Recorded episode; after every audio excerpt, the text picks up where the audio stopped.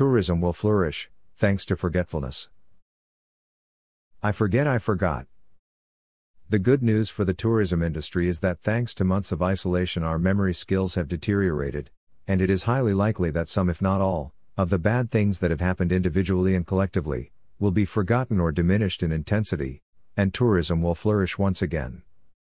The concept of forgetfulness is an important consideration when hotel, travel, and tourism executives discuss consumer post crisis behavior as they plan a viable marketing strategy. By concentrating on forgetfulness and memory loss and steering away from the idea of risk, industry executives may be able to develop a workable understanding of the cognitive and emotional processes influencing tourist behavior. It is not a huge leap to acknowledge that the risk perceptions and attitudes towards destinations are impacted by crises. Emergencies and or disasters can lead to a change in travel plans that may encourage travelers to avoid a destination/attraction, postpone a trip or totally delete the idea of travel from a holiday or business agenda. Fortunately for the industry, over time, the adverse effects of a crisis are forgotten, and a destination recovers as people's needs, desires, and motives to travel take on greater value than the risk and they reallocate time and money to the destination and or attraction. The change in perception will occur more quickly if tourism executives have taken or appear to have taken steps to ameliorate the apparent problems. Memory and forgetfulness. The link between memory and forgetfulness comes from Greek mythology. Memory Mnemosyne and forgetfulness Lethe are represented as two parallel rivers in the underworld of Hades and the personification of the goddesses of memory and oblivion. The souls of the dead were required to drink from the waters of Lethe to forget their early life before being reincarnated, while initiates were encouraged to drink from its counterpart, Mnemosyne, to stop the transgression of the soul as they would remember everything and achieve omniscience. Memory and forgetfulness represent two opposite yet inextricable linked concepts.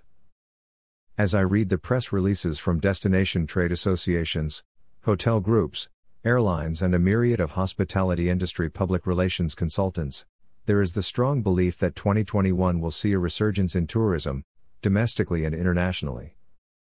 Management consulting firms and other research pundits are more cautious, suggesting that the industry will have to wait and watch until the second or third quarter of 2021 to see the gates open and tourists repopulate hotels, restaurants, shops, and town squares. Whether the tourism executives realize it or not, what they are counting on, as they tally up the proposed return on their investments ROI, is the hope that holidaymakers will forget the horrors of 2020 and remember with smiles and glee the happy times they experienced in 2019 and earlier. Unfortunately, with this belief at the forefront of their minds, executives are doing very little to make changes in their 2019 inventory, and even newly opened hotels are not integrating innovative strategies, technology, antimicrobial fabrics, and materials into their operations that could address and ameliorate the health and safety fears of wannabe travelers. Author Laura Spinney Pale Rider, the Spanish flu of 1918 and how it changed the world, found, if you look back over history, our tendency as human beings has been to forget pandemics as soon as they've passed. We cycle through complacent and panic. We panic when the pandemic erupts, then we forget about it, go back to complacency, and we don't take the necessary steps to ensure we will be better prepared next time. Get up. A December 2020 study, Coronavirus Travel Sentiment Index report found that consumer sentiment about travel has been severely impacted by COVID 19 and attitude towards travel is split between readiness and hesitation, with half of Americans not quite ready to leave the comfort of their couch and dust off their passports. Research conducted during the week of December 14, 2020 determined that 55% of the Americans surveyed had guilty feelings about travel right now, with 50% losing all interest in travel for the time being. Almost 6 in 10, 58%, believed travel should be limited, exclusively, to essential needs, with 50% determining that travelers should not come to their communities, right now. Motivation to travel is being moved to Q2 of 2021, with two thirds of Americans finding that the current pandemic makes them less likely to travel over the next three months. The vaccine option is having a positive effect, and 50% of Americans feel that the vaccine is making them more optimistic in regard to safe travel. USTravel.org.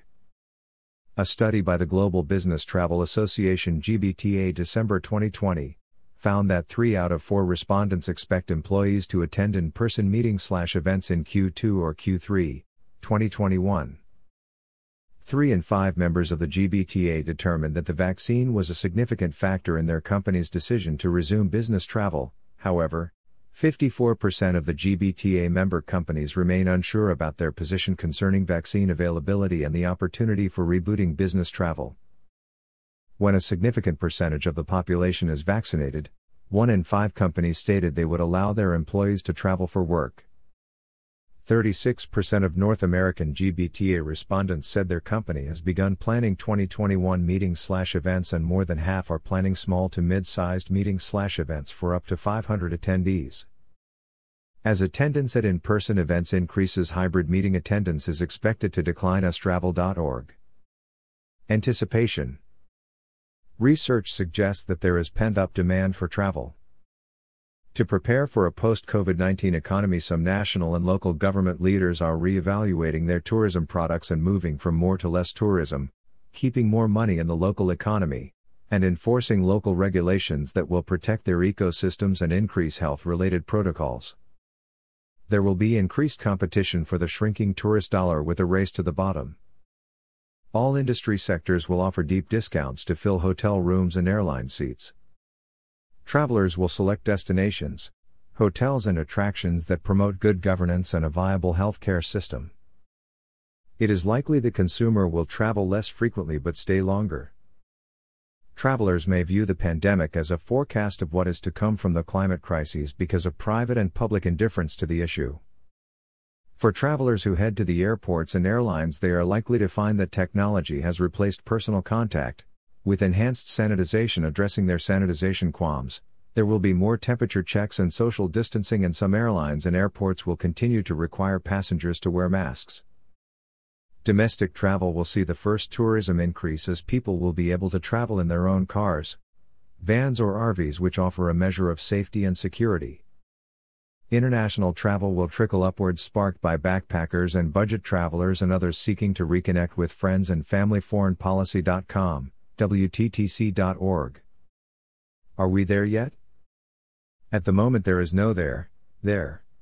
The chief executive of the World Travel and Tourism Council, Gloria Guevara, thinks that tourism will rebound beginning in 2022, if all tourism partners can coordinate their actions. The International Air Transport Association IATA forecasts recovery in 2024 and Arne Sorenson, the chief executive of Marriott is optimistic about the resurgence of tourism but uncertain when it will return to 2019 levels. If we look at the tourism industry from a historical perspective, it is obvious that there will be a rebound. In 2011, Japan had a nuclear disaster Fukushima Daiichi nuclear plant. It took years for travelers to rebuild their trust, but when they did, Overseas arrivals increased from 13.4 million 2014 to 31.2 million 2018, making Japan the fastest growing destination in the world.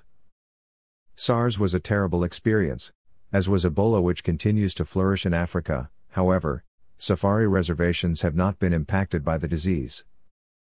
In reality, people forget making it good news for tourism. Copyright Dr. Elinor Garely. This copyright article, including photos, may not be reproduced without written permission from the author.